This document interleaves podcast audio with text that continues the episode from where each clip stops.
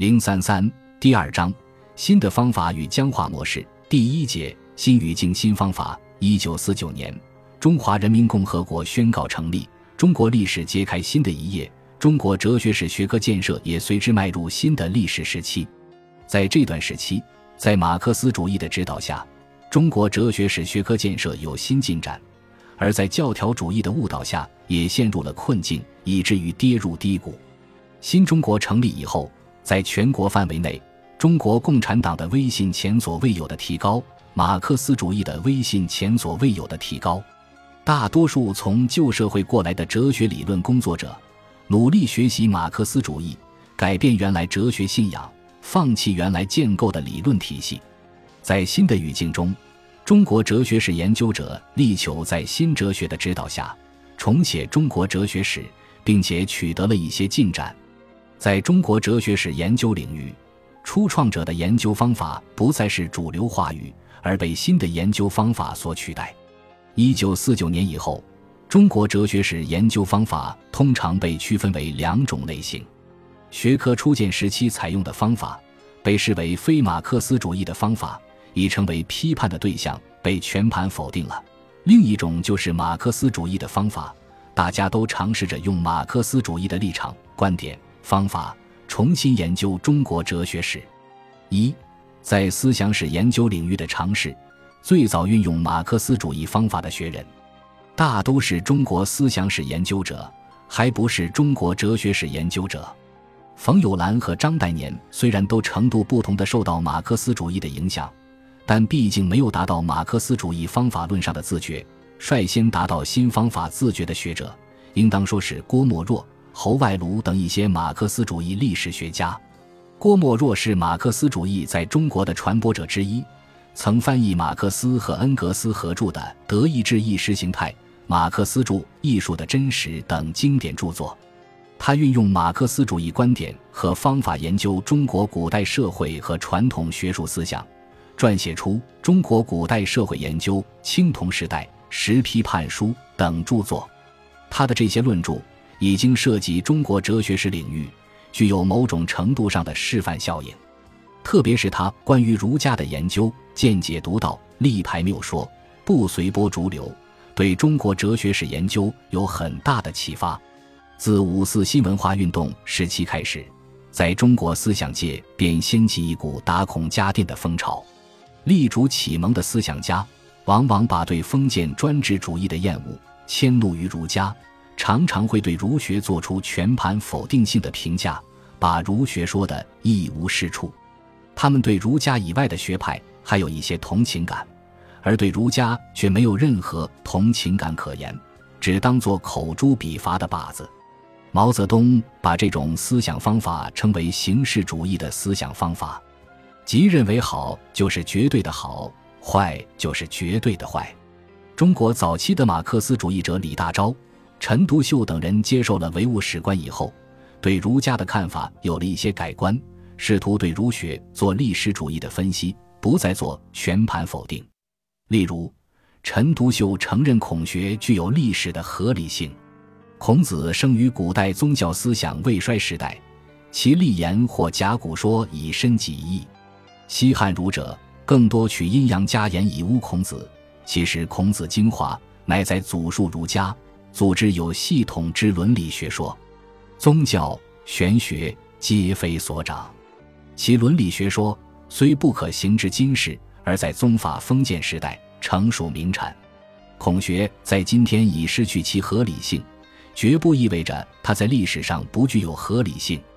陈独秀在《孔子与中国》中写道：“孔子的第二价值是建立君、父、夫三权一体的礼教，这一价值。”在二千年后的今天固然一文不值，并且在历史上遭过无穷的罪恶，然而在孔子立教的当时，也有它相当的价值。在这里，他试图把孔子思想放到特定的历史环境中，对其做出冷静的、中肯的评价。不过，由于陈独秀没有掌握辩证唯物主义的思想方法，还没有对儒学做辩证的分析，他只肯定儒学具有历史的合理性。并不肯定儒学具有现实的合理性，未能从根本上改变对儒学的否定态度。郭沫若掌握了辩证唯物主义思想方法以后，理论视野自然比陈独秀更为开阔。他走出形式主义误区，率先扭转风气，第一个站出来，用辩证的、同情的眼光看待儒学，大胆地对儒学做出肯定性的评价。为此，他发表了《王阳明礼赞》《中国文化之传统精神》《论中德文化书》等一系列文章，表明了一个马克思主义史学家对孔子和儒家文化的态度。他对那时颇为流行的全盘否定儒学价值的批孔文章十分不满，认为未免太后无古人而欺世来者了。在他看来，孔子和他当时所崇拜的德国文学家歌德一样。都属于世界上少有的球形天才。他在给宗白华的信《论诗》中写道：“孔子要说他是政治家，他有他的大同主义；要说他是哲学家，他也有泛神论的思想；要说他是教育家，他有他的有教无类、因材施教的动态的教育原则；要说他是科学家，他本是个博物学者、数理的通人；要说他是艺术家，他是精通音乐的。”要说他是文学家，他有他简切精透的文学。便单就他文学上的功绩而言，孔子的存在是很难推倒的。他删诗书，笔学春秋，使我国古代的文化有个系统的存在。基于这种认识，郭沫若开诚布公地宣称：“我们崇拜孔子。”不过，他郑重声明：他虽崇拜孔子，但不可与近代那些盲目的、顽固的。守旧的尊孔派同日而语。他声明，他所崇拜的孔子，乃是兼有康德与歌德那样的伟大的天才，圆满的人格，永远有生命的巨人。在他看来，儒家文化在历史上有一个发展演变的过程，不能把孔子和后期的儒家混为一谈。就以孔子为代表的儒家文化而言，其实与希腊文化一样，同为人世的，当为动而非静。他说：“孔子的人生哲学正是以个人为本位，他的究竟是望人人成为抚养无愧的圣贤，能够博施于民而能济众。至于中华民族以后几千年来的贪婪好贤的陈固，以及目前利欲熏蒸的混沌，则是佛教思想传入中国后，以儒家为代表的固有文化久受蒙蔽所致。”郭沫若进一步指出，对儒家思想要做具体的分析。孔子本人与后儒有着很大的区别。他说：“自汉武之后，名虽尊儒，然以帝王之力变为本位，解释儒书，以官家解释为楷模，而尽人自由思索。后儒研读的儒家经典，不是经典本身，只是经典的著书。后人眼目中的儒家，眼目中的孔子，也只是不识太阳的盲人意识中的铜盘了。儒家的精神，孔子的精神。”透过后代的著书凸凹后，近视已经歪变了的，所以后来的崇信儒家、崇信孔子的人，只是重信的一个歪斜了的影像。在这里，郭沫若一方面承继了五四时期打孔家店的积极的理论思维成果，肯定了批判官方化了的儒学的必要性；另一方面又纠正了这一思路的偏激之处，主张在打孔家店的同时，还要救出孔夫子。按照平民化的要求，重新诠释儒家思想。对于后期的儒家和儒学，郭沫若只崇信王阳明一个人。在他看来，王阳明所解释的儒家的精神，乃至所体验的儒家的精神，实际是孔门哲学的真意。不仅如此，郭沫若还把以孔子为代表的儒家思想与当时流行的社会主义思潮进行了比较。他得出的结论是。孔子和王阳明的思想出入无碍，内外如一。对于精神方面力求全面的发展，对于物质方面也力求富庶，与近代欧西的社会主义寻出了一致点。基于这种认识，他表示：“我自己是肯定孔子、肯定王阳明，而同时更是信仰社会主义的。我觉得，便是马克思与列宁的人格之高洁不输于孔子与王阳明。”俄国革命后的施政是孔子所说的王道，在此基础上，郭沫若认为，中国人在个人的修养上可以体验儒家精神，努力于自我认定，扩充以求全面发展；而在社会的兴格上，则当依社会主义的指导，努力吸收科学文明的恩惠，使物质的生产力增加，使物质的分配平等，使各个人的精神得以随其全面发展。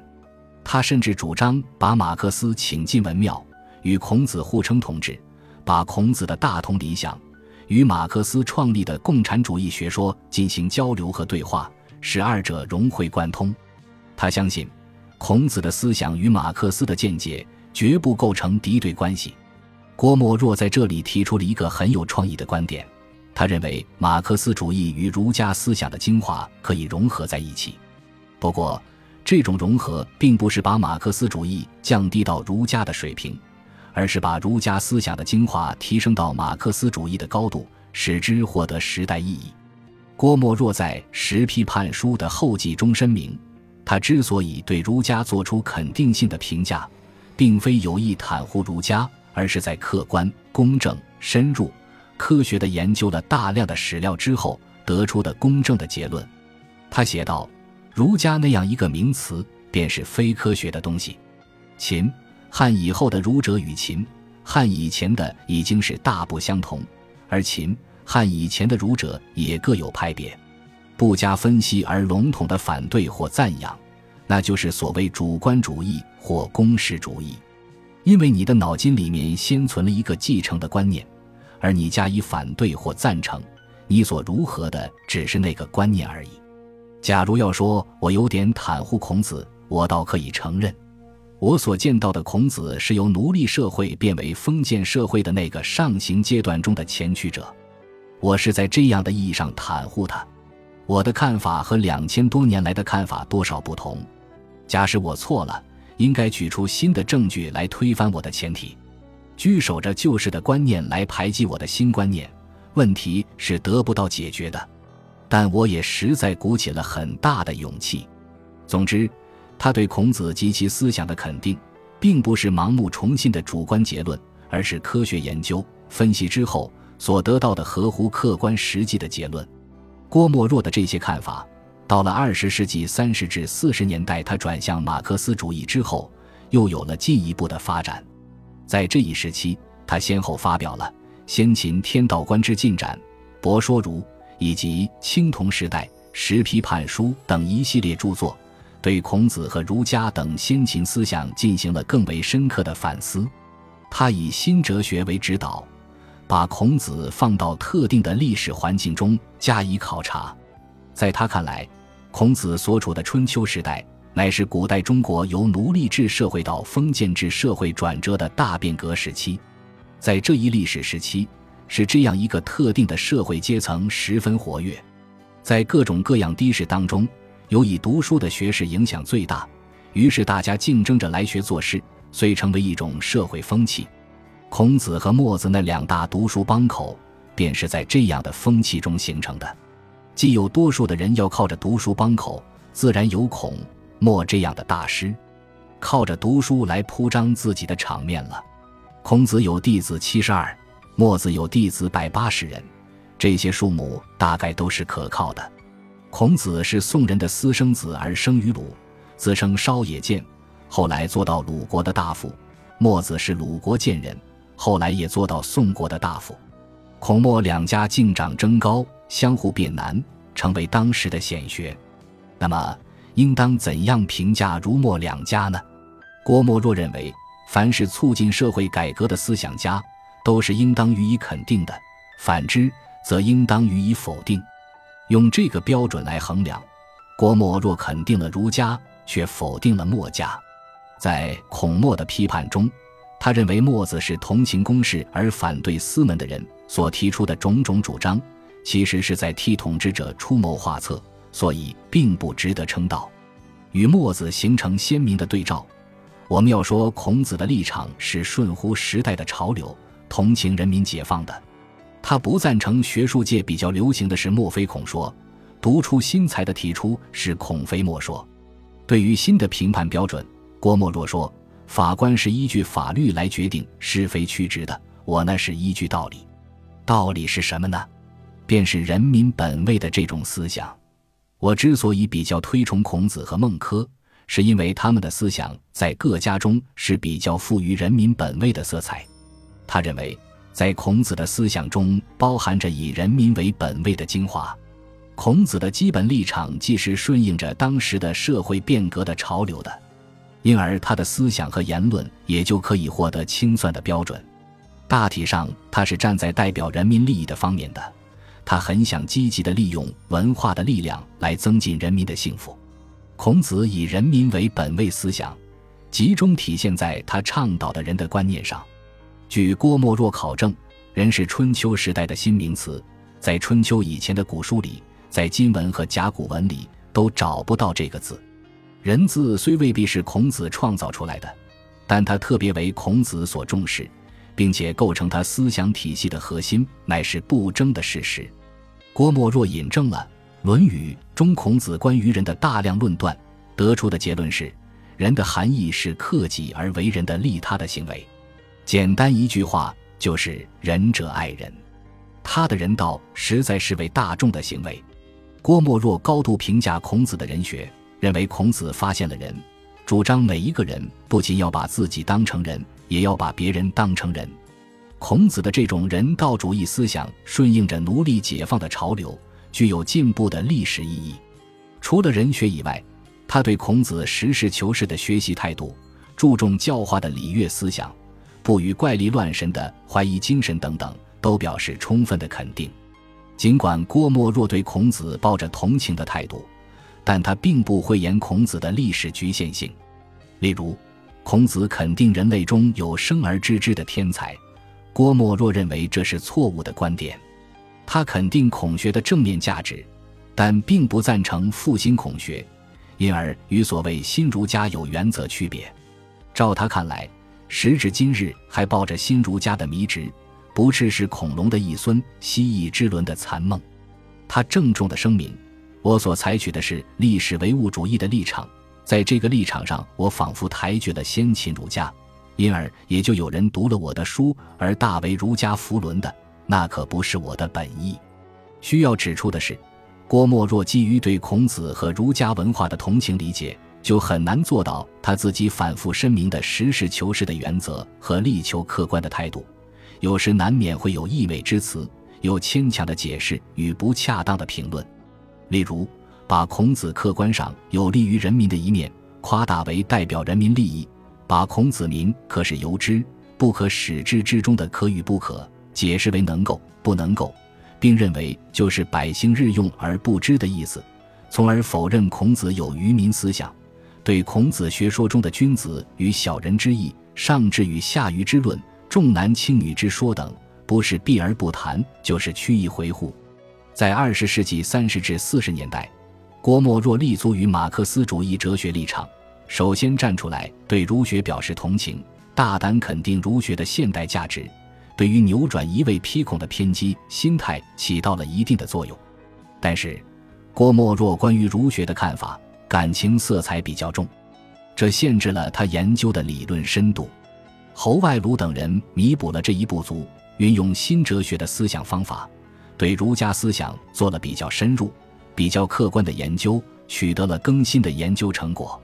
一九四一年，侯外庐在郭沫若《中国古代社会研究》一书的基础上，运用唯物史观研究中国古代社会，出版《中国古典社会史研究》，证明中国古代确实存在过奴隶社会。他运用马克思主义的观点和方法研究中国思想史，相继出版了《中国古代思想学说史》《中国近世思想学说史》等著作，主编多卷本的《中国思想史》。